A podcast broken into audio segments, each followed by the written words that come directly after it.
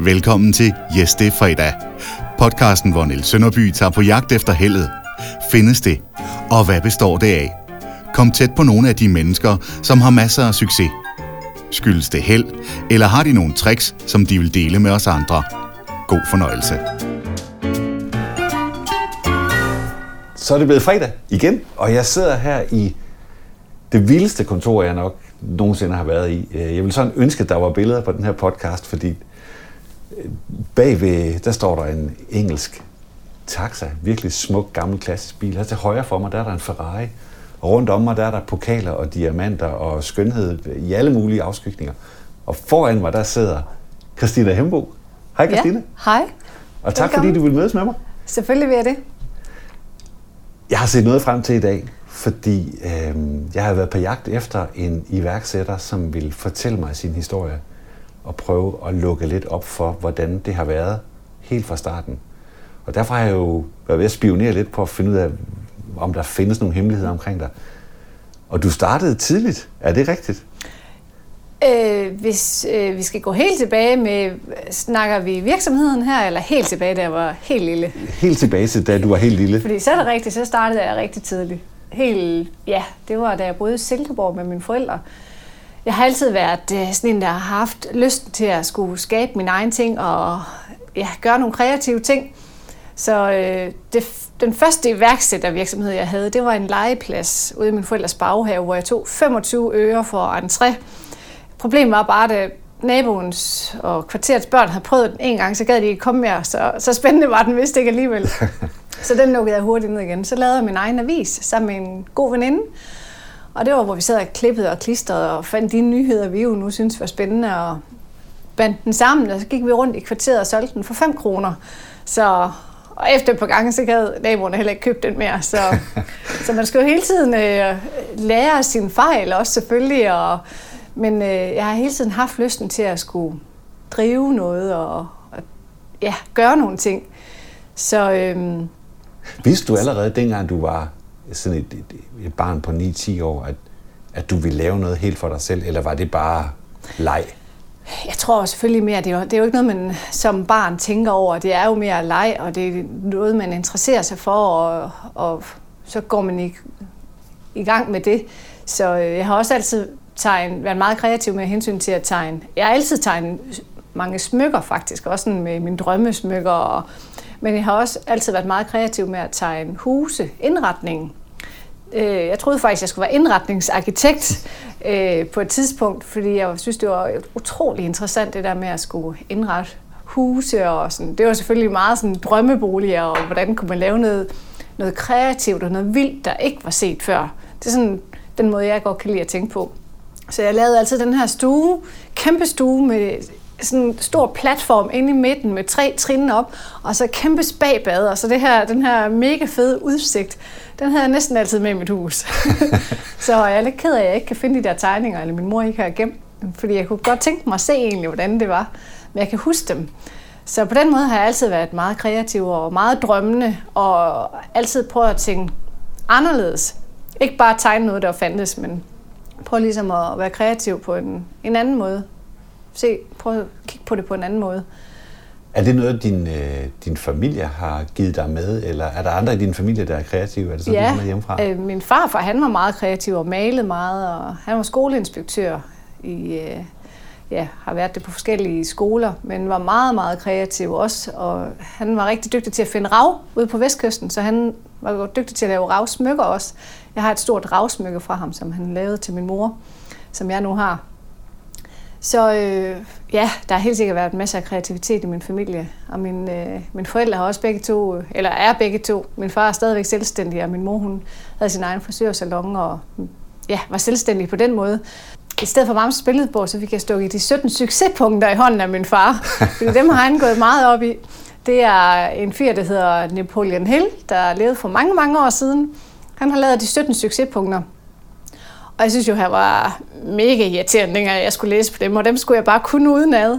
Og øh, hele tiden, hvad er punkt nummer 7, hvad er punkt nummer 12? Og så, ah, kom on, det gider jeg da ikke vel. Men i dag kan jeg ikke takke ham nok for, at han gjorde det, fordi at, øh, i dag gør jeg faktisk det samme med mine egne børn, har printet det ud og hængt det op i køkkenet, og prøver ligesom at læse op på dem en gang imellem med, hvad er de 17 succespunkter? Et, øh, fordi man kan bruge dem til rigtig meget i livet. Altså, uanset hvor man er hen i livet, uanset hvad man laver og hvem man er. Så hvis man lige læser op på dem hver dag, så øh, bliver det en rigtig god dag, men øh, man får også succes, hvis man tager dem til sig. Fordi det handler jo om meget det der med at tro på sig selv og have modet og være positiv mentalt øh, indstillet også. Fordi det er jo selvfølgelig vigtigt, hvis ikke man er positiv mentalt indstillet, så er det svært at være kreativ og have modet og, og så videre. Så det er selvfølgelig nummer et, at man har den her positive indstilling til tingene, i stedet for at være negativ. Det er utrolig vigtigt, og det har min øh, far specielt altid haft. Øh, og det smitter selvfølgelig af. Så den der øh, mentale del, eller attituden, har for ham været vigtigere, at du fik styr på, end egentlig en uddannelse? Kan Nej, man stille han det så også, hårdt op? Eller? Jamen, han er, det er ikke sådan, at de her pusher mig, nu skal du bare have en mega god uddannelse noget. Det har været, det har været meget sådan, du skal finde din vej øhm, i livet. Og selvfølgelig, øh, jeg tror, hvis man, hvis man har øh, det positive, den positive ånd med sig, så skal det nok gå. Øh, og man skal nok finde sin rette vej i livet. Og det siger jeg også altid til mine børn, at øh, selvfølgelig er det vigtigt med en god uddannelse, fordi det er ligesom en god ballast at komme videre i livet. Men øh, det er vigtigt, at man følger sine drømme, og, og de drømme, man nu har, at man ligesom prøver at, at gå efter dem. Så det, det er den måde, jeg er opdraget, og det er selvfølgelig også derfor... Ej, det må jeg undskylde. Lukker jeg lige for den der her. ringer, Det er ordre. Ja. Danmark er ved at åbne igen. Det er jo det. Det er dejligt. ja, det er fantastisk.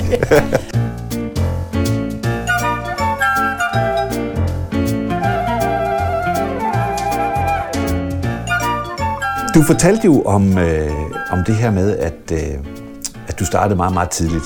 Øh, men selve vækst i værksættereventyret, det startede jo egentlig i London, er det ikke rigtigt? Det er fuldstændig korrekt. Jeg boede i Southampton, hvor jeg var i gang med min øh, bachelor i design. Der flyttede jeg til og var der i to år. Det første år af min bachelor i design, det tog jeg faktisk i Højer, nede i Sønderjylland.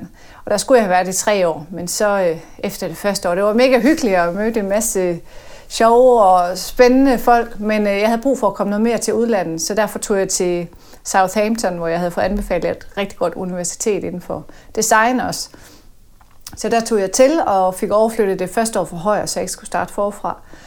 Og var så i Southampton i to år. Og når man bor i Southampton, det tager en time med tog til London, så jeg var tit i London. Jeg elsker London. Det er en by fyldt med ja, inspiration. Der giver mig rigtig meget inspiration og kunst og kultur og mode. Så jeg elsker byen London. Så jeg tog tit til London i weekenderne. Og så var der den weekend her, hvor min veninde fra Danmark kom og skulle besøge mig.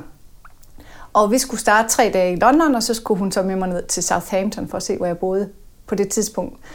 Og øh, vi var i London i tre dage, og det var mega hyggeligt. Og faktisk den første dag, der går vi så rundt i Soho's kvarter. Jeg elsker Soho-området også, fordi det er sådan et meget specielt område med ja, alle mulige typer mennesker. Og jeg elsker bare at gå rundt og snuse til den atmosfære, der er, og, og kigge på tingene og se de folk, der går rundt. Så stopper vi op, og vi kigger det højløs dag.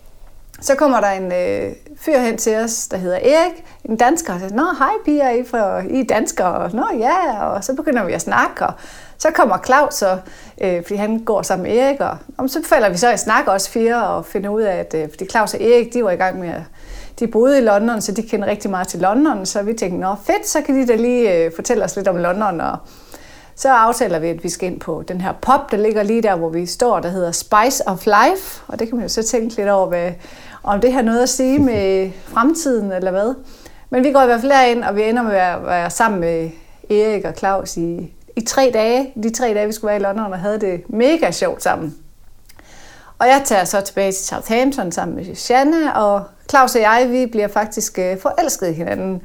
Så, øh, så det ender jo så med, at Claus og jeg, vi finder sammen, og jeg havde så et halvt år tilbage i London. Nej, slået var Southampton. Og øh, så efter det, så det halve år, der havde jeg en stor drøm om at søge ind på The University of the Arts i London for at tage min mastergrad i design. Og øh, jeg tænkte godt nok, jeg kommer godt nok aldrig, jeg tror ikke, jeg kommer ind, altså noget, fordi det var mega svært at komme ind, men altså hvis ikke man i det mindste prøver at søge ind, så, øh, ved man jo ikke, om man kommer ind. Så det tænkte jeg, jeg skal i hvert fald prøve at søge ind. Og det gjorde jeg, og var heldig at få en plads der. Og øh, flyttede så til London efter det halve år i Southampton, og Claus og jeg, vi flytter sammen i en studielejlighed. Og øh, jeg færdiggør så min mastergrad i design fra universitetet. Og Claus han er i gang med hans master i, han tager en MBA, Master of Business Administration, og har en fortid hos Citizen Ure, øh, hvor han solgte ure, så havde også en passion inden for ure og også smykker, ligesom jeg, jeg havde og har selvfølgelig stadigvæk. Så vi går jo og snakker om, jamen, hvad skal vi, når vi er færdige med at studere? Skal vi ud og have et job, eller skal vi starte noget selv, eller hvad har vi egentlig lyst til? Og vi begge to havde den passion for at skulle starte vores eget og prøve at skabe noget selv. Det kunne vi rigtig godt tænke os. Og vi kunne også hurtigt se, at vi havde hver vores kompetencer, hvor Claus han var den, der har forstand på salg og økonomi og marketing, og jeg har havde forstand på øh, det kreative og kunne skabe en kollektion. Så vi tænkte, det var et rigtig stærkt øh, makkerpar, vi egentlig sad med her. Så øh, vi havde begge to den lyst egentlig til at skulle prøve at ja, skabe et smykke og urmærke. Og øh, det skulle helt sikkert være høj kvalitet med ægte ædelsten. Det skulle være noget lækkert, vi gerne ville lave. Det skulle være design helt fra bunden af. Altså med følelser bag hver enkelt produkt. Hvor det var mig, der skulle skabe produkterne og sidde og kreere øh, tegningerne fra tegning til det endelige øh, færdige produkt. Men, øh, det har du aldrig gjort før, vel? Altså, du har gjort det i kraft af din uddannelse, men du har ikke arbejdet med det før. Du har ikke sådan noget erfaring, der sagde, at det her, det kan jeg. Nej, altså jeg har altid været interesseret i smykker og uger, og altid tegnet rigtig meget, øh, både smykker og uger, men også for eksempel huse har jeg også været meget interesseret i, sådan noget med indretningen, hvor jeg har designet rigtig mange, øh, ja, meget kreative løsninger på husen, drømmehuse mere, vil jeg sige. Jeg ved ikke, om det var noget, der det kunne selvfølgelig godt lade sig gøre i virkeligheden, men, øh, men øh, altså, det var sådan meget kreative tanker, jeg havde omkring, hvordan de her huse Men du har ikke sådan været en del af en, en produktionsproces og været i dialog med dem, der skulle producere det? Altså, Nej. Det, det var helt nyt, helt åbent land for dig? Fuldstændig, ja. ja. Så vores, vores grundtanke for hele vores virksomhed, som vi startede vores studielejlighed i London, det var, at det skulle være ure og smykker i rigtig høj kvalitet, altid med ægte ædelsten, men så til nogle rigtig gode priser, altså opnåelige priser, hvor de fleste kunne være med. Fordi på det tidspunkt, hvor vi kom på markedet, der, øh, vi startede med at komme med uger, og så kom vi så senere hen med smykker. Og så kan man sige, at i dag er vi egentlig et meget større smykkevirksomhed, end vi er et urvirksomhed. Øh, vi sælger også rigtig mange uger stadigvæk, men der er kommet mange flere smykker til, end hvad vi startede med. Så øhm, til at starte med, da vi kom på markedet, der var der selvfølgelig rigtig mange andre urmærker på markedet, og øh, vi kunne godt se, at vi skulle gøre noget unikt for at ligesom skinne igennem. Så vores koncept, det er høj kvalitet, øh, ægte ædelsten, og så til nogle gode priser. Fordi hvis man skulle på markedet og have øh, uger med ægte ædelsten og rigtig høj kvalitet på det tidspunkt, jamen, så var priserne rigtig høje. Måske fra 7-8.000 kroner op efter hvor vi sagde, at vi ville kunne gøre det fra 1000 kroner op efter. Og vi fandt ud af, at det kunne godt lade sig gøre at basere en virksomhed på at gøre det på den måde. Vi vil selvfølgelig ikke tjene nær så meget per ur eller smykke, som de andre gjorde, men derimod forhåbentlig sælge endnu flere. Så, øh, og den, den grundtanke har vi holdt fast ved, øh, også nu, her hvor vi sidder i dag, hvor vi har rigtig mange smykker i vores virksomhed, at øh, det er simpelthen grundtanken, at det er høj kvalitet. Så jeg har aldrig sådan afveget fra det, I sad og, og blev enige om i London. Det, det er stadigvæk den samme måde at arbejde på og udvikle på. Ja, simpelthen ja. grundtanken, den har vi holdt fast ved. Fordi der var jo også mange i starten, der sagde, hvorfor gør I ikke som ligesom alle de andre, og sætter priserne op og tjener meget mere på det, og øh, nu hvor det er så høj kvalitet med, med ædelsten. Og det sagde vi, at det kunne vi også sagtens gøre, men så, så ville jeg ikke tro på, at vi måske var nået hertil, hvor vi var i dag. Fordi at så vil vi jo bare gøre, ligesom alle de andre gør. Som iværksætter, så er det vigtigt, at man ligesom prøver at finde noget unikt og gøre noget, som de andre ikke gør. Ikke følger efter alle andres fodspor, så man prøver at finde din egen vej.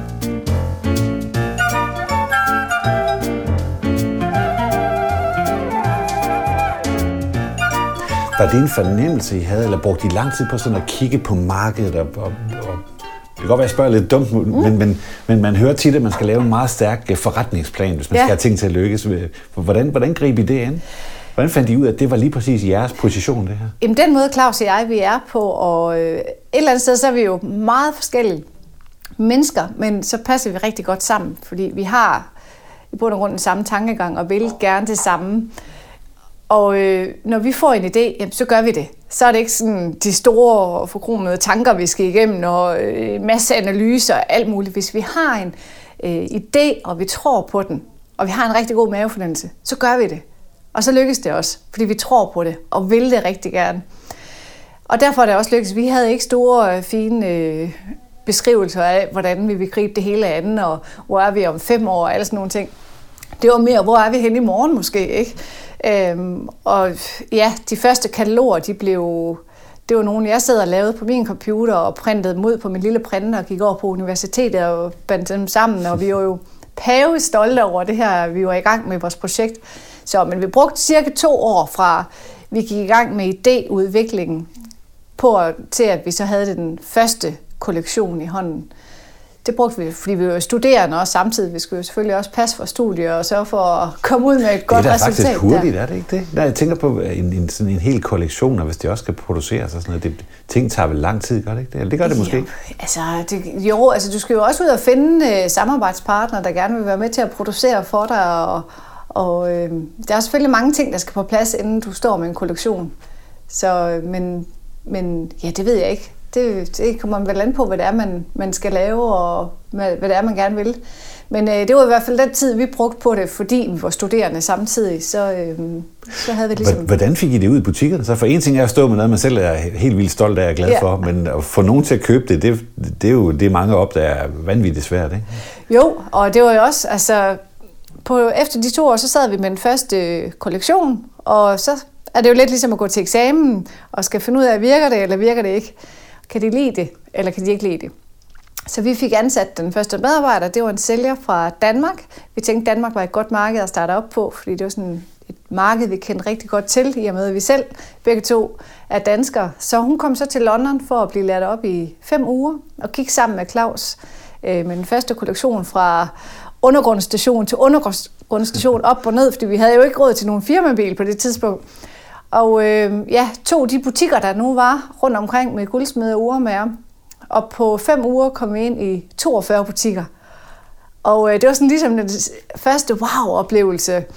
Og øh, første anerkendelse på, at jamen, det virker, de kan lide det. Og de kunne lide det, fordi jo jo, de havde øh, uger og smykker selvfølgelig i forvejen øh, med ægte ædelsten og så videre.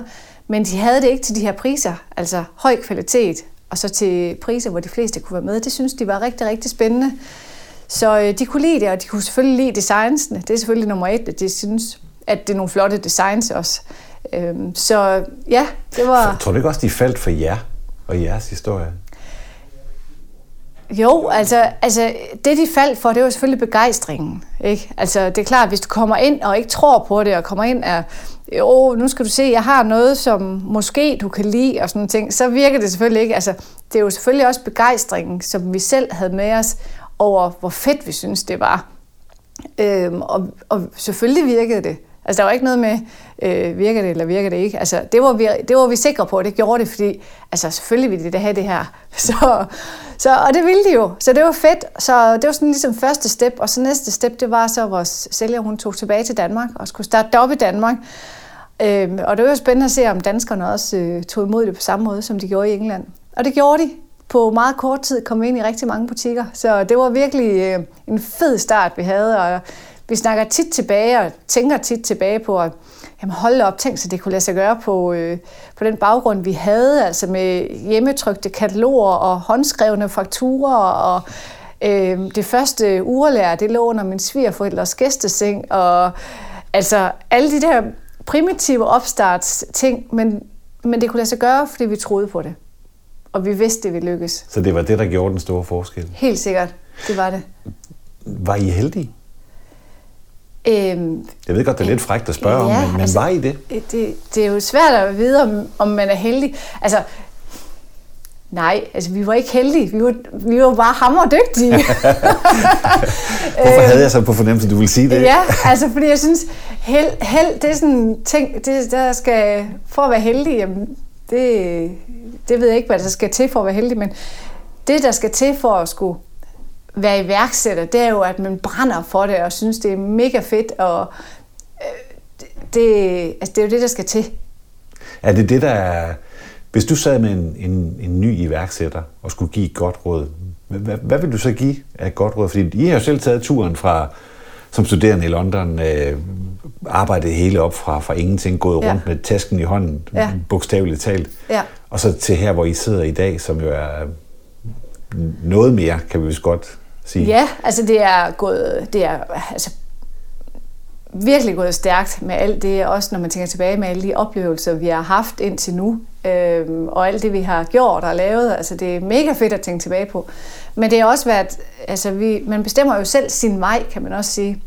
Fordi, øh, ja, jeg kan jo ikke sige, altså, jo, nu spurgte du om, hvis jeg sidder ved, med en ny iværksætter, der skal starte noget om. Det kommer også meget an på, hvor er du hen i livet på det tidspunkt, der hvor vi var, der sad vi, vi havde ikke børn, vi havde ikke fast, nogen faste omkostninger til hus og bil og alt muligt. Vi havde kun os selv. Så, øhm, så der var ikke sådan de helt store, øh, der var ikke så mange ting, vi skulle tage hensyn til på det tidspunkt, andet end kun os selv. Så øh, det kommer jo meget an på, hvor man er henne i livet. Hvis man nu sidder med, med faste omkostninger, med to børn og bil og hus og mand og alt muligt, så er det jo også vigtigt, at man ligesom har folk, familien med i det her, at de også synes, at det er en god idé. Det tror jeg, det er rigtig vigtigt. Så Når du siger det, opbakning. Er, er det så fordi, det tager lang tid, eller er det fordi, det er et stort sats? Eller hvad, hvad tænker du om? Ja, altså det er jo et stort sats, specielt hvis du har, øh, du er i job i forvejen og får en indtægt ind hver måned og sådan en ting, hvis du beslutter dig for at springe ud som iværksætter og selv skulle være sikker på at få en indtægt hver måned, det kan man jo ikke være sikker på, at den kommer til at starte med jo. Det er jo, det er jo et sats at. Men hvis, hvis man virkelig har en drøm, og det er noget, man brænder for, så synes jeg også, det vil være ærgerligt ikke at prøve det af.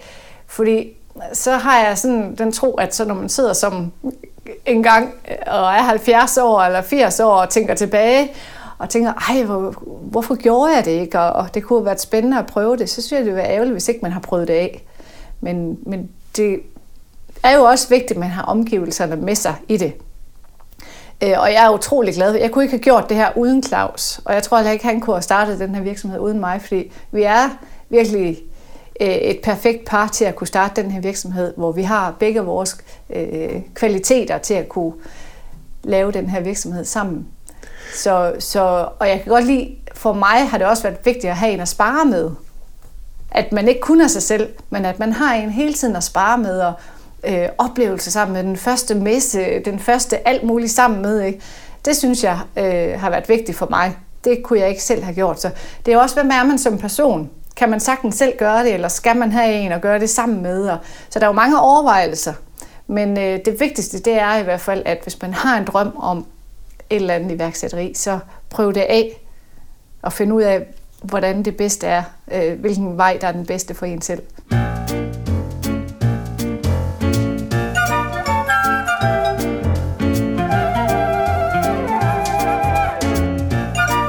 Nu er der sikkert mange ting, der i dag er ikke business as usual, men mange ting, du, du, du kender til, og ting, som I, I kan gøre næsten på rutinen, fordi I ved rigtig, rigtig meget om det. Men hvis vi sådan prøver at spole tilbage til dengang, I oplevede det hele første gang, der må I også være stødt ind i noget, som har overrasket jer, eller som har været svært. Meget sværere, end I troede. Jo, jo. Har I ikke det? Og det skal man også støde ind i, fordi ellers så bliver man ikke stærkere. Det er vigtigt, at øh, altså det kan man ikke undgå som menneske øh, og støde ind i øh, bump på, på vejen. Og det, det ser vi kun positivt på, fordi det gør jo kun en stærkere i livet, øh, har jeg den holdning til. Så selvfølgelig møder man bump på vejen. Det kan man ikke undgå. Så tricket er at se det positivt? Er det det, der er ja, logikken? Man skal altid prøve at så vidt muligt se det positivt. Nogle gange kan det godt være svært, lige når man står i det, og måske lige har mødt det bump der, ikke? Men så hele tiden øh, prøver ligesom, okay, at kende virkeligheden, som den er, og gøre det nødvendigt, som der står i de 17 succespunkter, som, øh, som min far han stak i hånden på mig, da jeg var helt lille.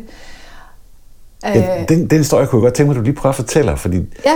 der er noget med, at din far havde, øh, havde sådan lidt en filosofi omkring det der med at, at blive dannet eller blive formet som menneske. Er ja, det, er det ikke altså øh, helt fra da jeg var helt lille, der har, han, han har gået meget op i de 17 succespunkter, som Napoleon Hill har skrevet, og øh, det går jo ud, det er jo en masse punkter, hvor der står alt lige fra øh, ja, positivitet og mod og sætte dig nogle mål og have en kreativ tænke, tankegang og en masse gode ting i livet, som man kan bruge til, ja, uanset hvor man er hen i livet, uanset hvad det er, man laver, uanset hvem man er, så er det nogle gode tanker, man kan tage med sig.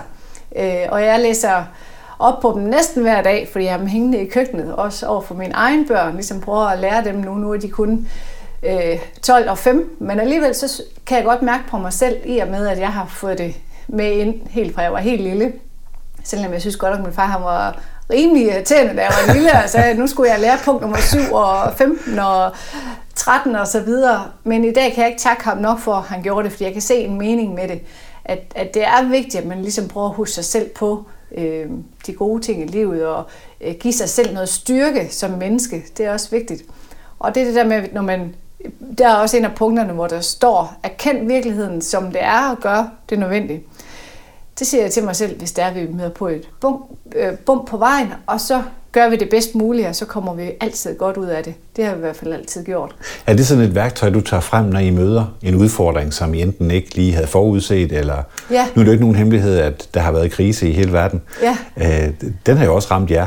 Det, den er jo, det har den helt sikkert. Og hvordan har ja. du, nu bliver jeg bare sådan lidt nysgerrig, hvordan har I håndteret det? Fordi nogle mennesker er jo gået helt i sort og er blevet deprimeret og bange ja. og bekymret. Ja. Du virker hverken bange eller bekymret. Nej, overhovedet ikke. Altså selvfølgelig er, er det da forfærdeligt, alt det, der sker i hele verden øh, lige nu. Men, øh, men man kan jo ikke rigtig gøre noget ved det. Og hvis ikke man kan gøre noget ved det, så kan det jo heller ikke noget, at man øh, øh, lægger sig hen med en depression over det hele, fordi det hjælper slet ikke noget. Så må man ligesom sige, okay, nu er det sådan her, at det er, og så må man jo ligesom agere derefter og, og gøre det nødvendigt i den her situation. Og det er også det, vi har gjort. Øhm, og jeg, altså, det, det er sådan den måde, vi altid har håndteret tingene på. Og øh, indtil nu er det gået meget godt i hvert fald. det, det, må, det må man sige. Jeg kunne godt tænke mig lige at høre, øh, fordi nu er du blevet kåret som øh, vækstiværksætter og væksteventyr. Jeg kan ikke nævne dem alle sammen. Du har fået rigtig mange priser, eller I har. Ja.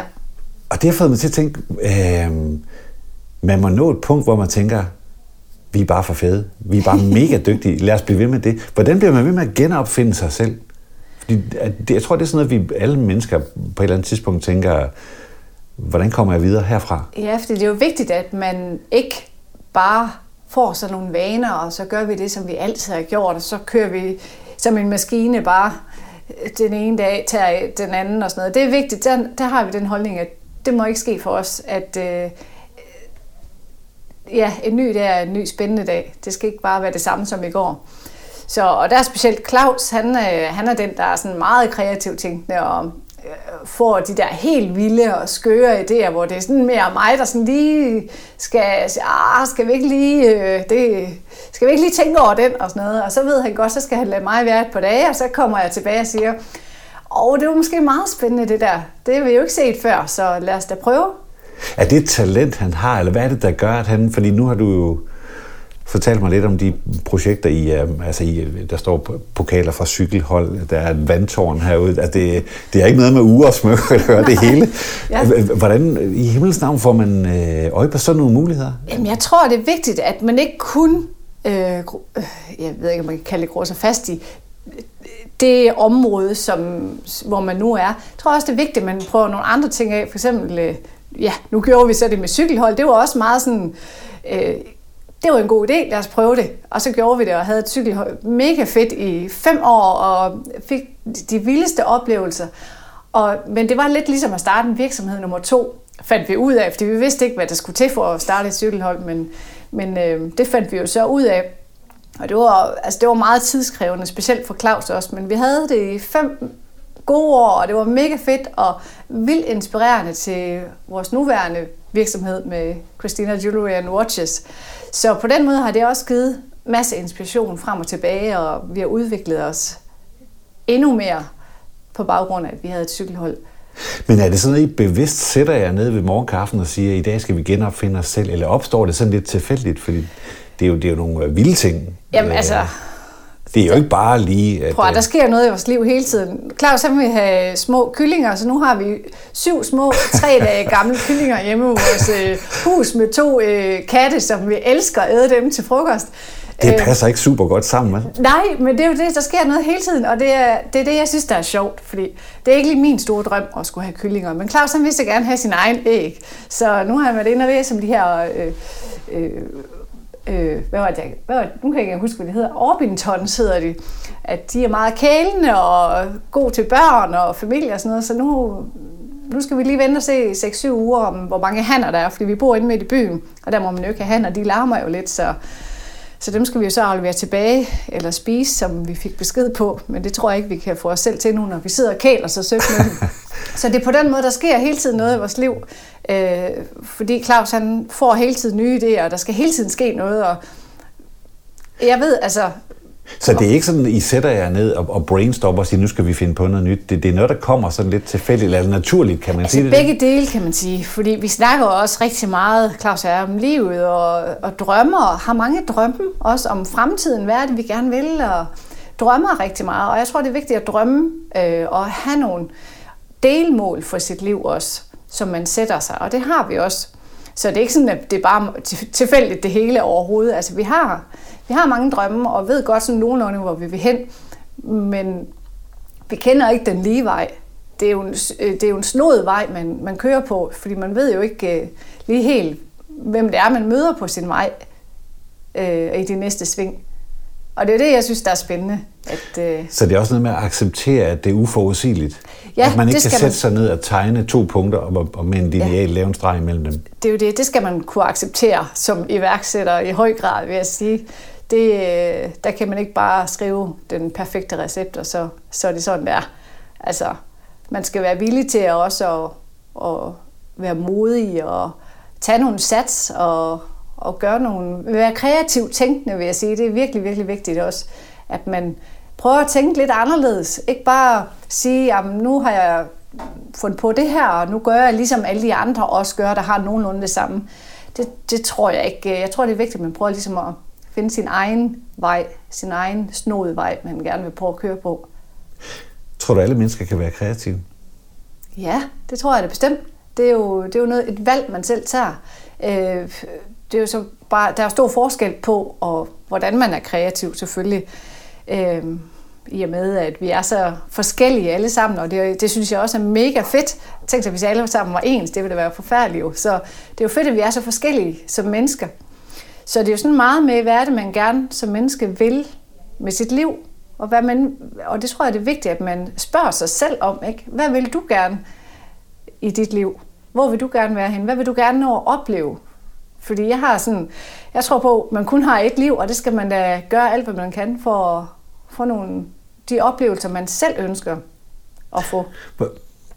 Jeg tror, der er mange, der bliver... Ja, det ved jeg ikke. Jeg, jeg blev i hvert fald overrasket, da jeg hørte, at det var Claus, der var den kreative øh, sådan i forretningsøje med. Fordi Ja. jeg har jo altid set på dig som værende den kreative, og på Claus som forretningsmanden. Ja. Hvis man, det, det er måske sådan lidt hårdt sat op, men, Ja. men jeg tror, der er mange, der tænker sådan. Hvordan arbejder du selv med kreativitet? Fordi du er jo, du er jo også kreativ fra morgen til aften. Ja, altså jeg er jo kreativ med, med produkterne, øh, med smykkerne og urene, og der er jeg ude af, ja, jeg, får, jeg bliver jo inspireret hele tiden.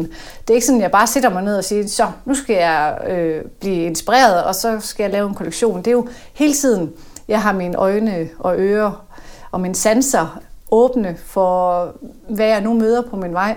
Og jeg har altid en skitsebog med mig, så hvis jeg får en idé, jamen, så skitserer jeg den lige hurtigt ned, så jeg kan huske den til senere hen, når jeg skal i gang med at lave en kollektion.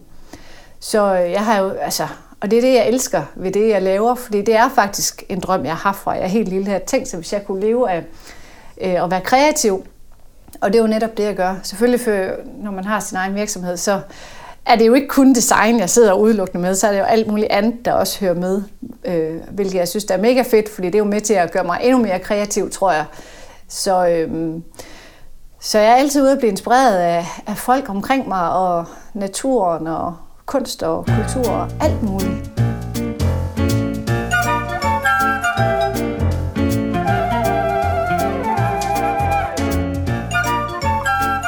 Det er sjovt, du siger, at det der med at drive virksomhed, som måske for nogen er den kedelige del, eller hvad skal man sige, det er måske der passionen er, at det kan også give dig gode idéer. Er, er, der, er der gode idéer til design alle steder? Øh, jeg ved ikke, om der er gode idéer, når jeg sidder lige i et bankmøde. Og så vil jeg sige, at dine bankmøder altså, er anderledes end mine. det er ikke lige der, min øh, kreativitet er det på det højeste, vil jeg sige.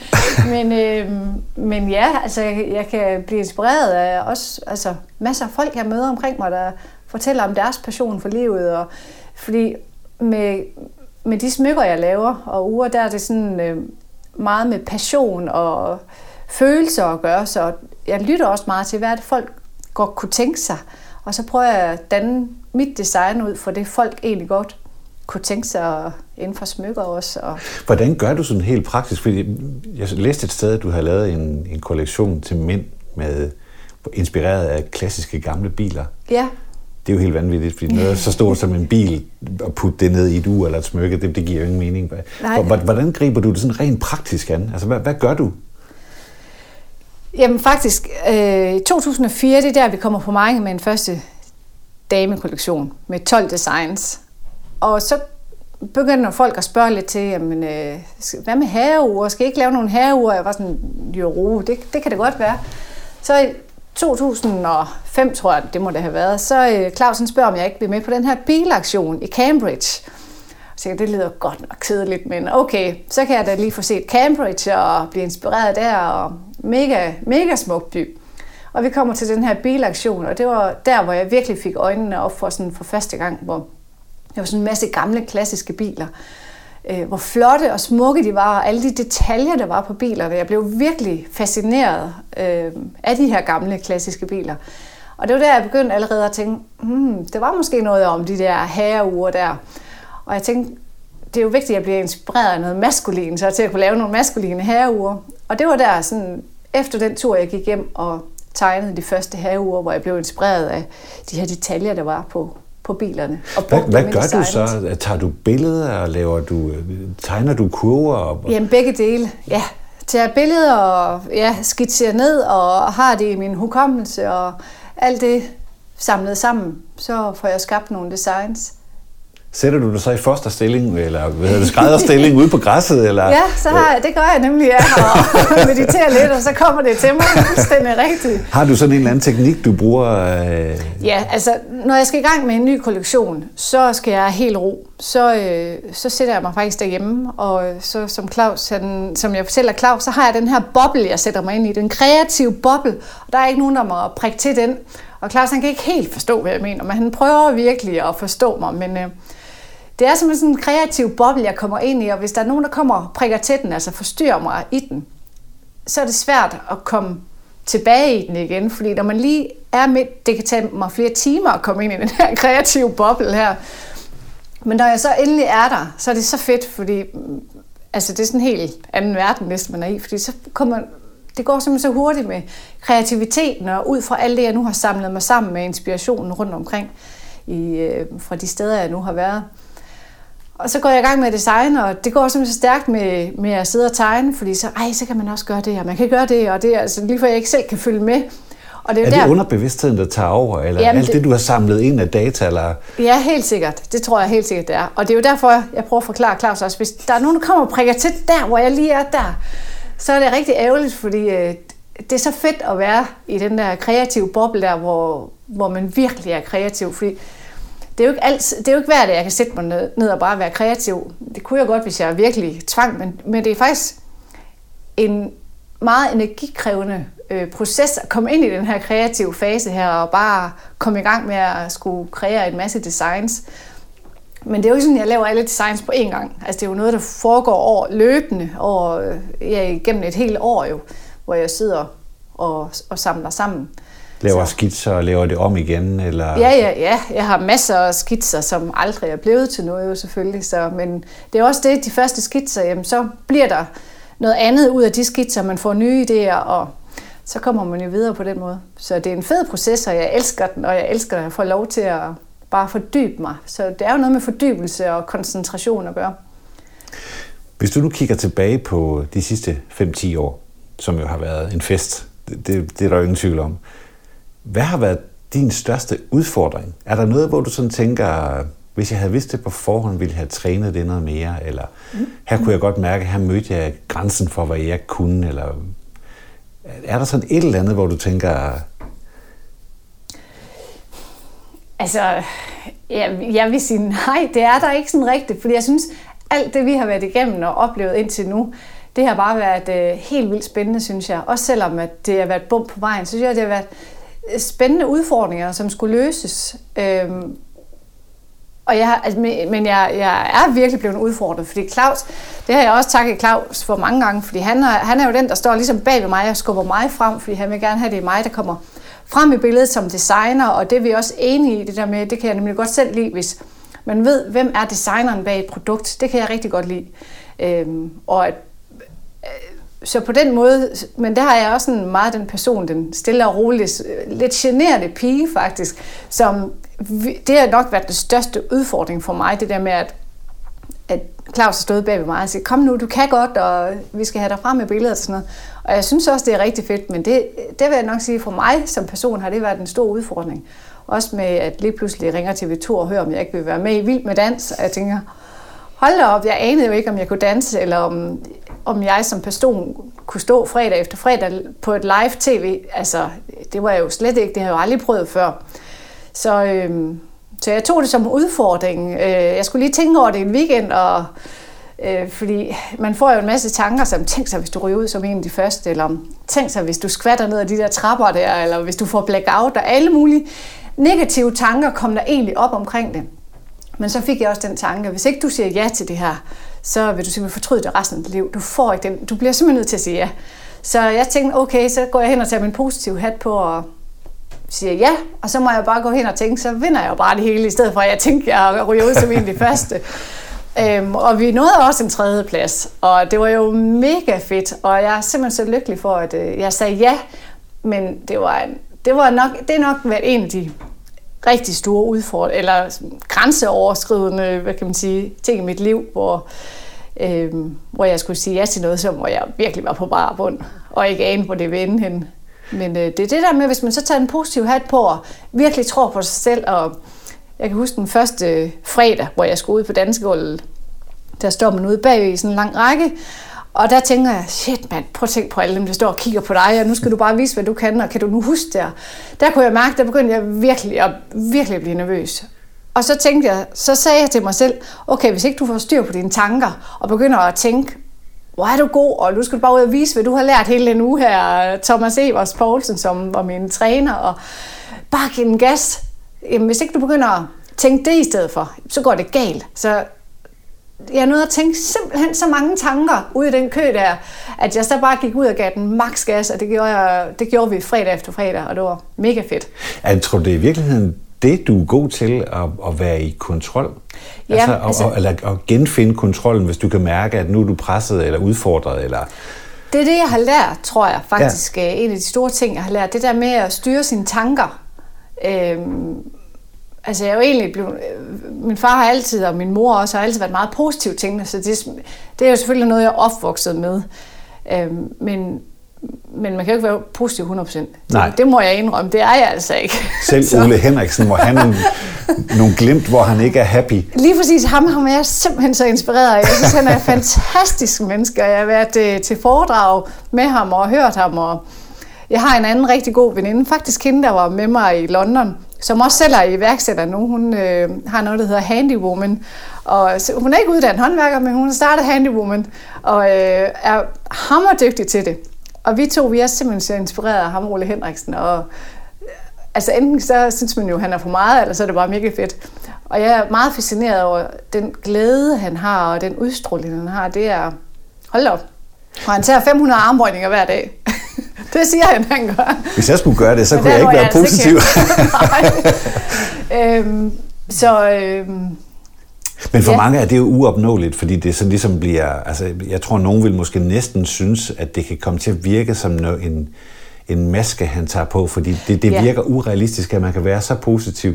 Ja. Hvor din model med at, at, at, at prøve at gribe kontrol, eller ikke prøve, men virkelig gribe kontrollen og styr på sine tanker, det virker mere Ja. ja. realistisk på mig. Men jeg vil sige, nu har jeg så desværre, jeg kan håbe, at jeg kommer til det en dag, mødt ham sådan face to face, hvor vi sidder og snakker, og øh, de folk, der har mødt ham, de siger jo, jamen det er god nok, han er sgu så positiv.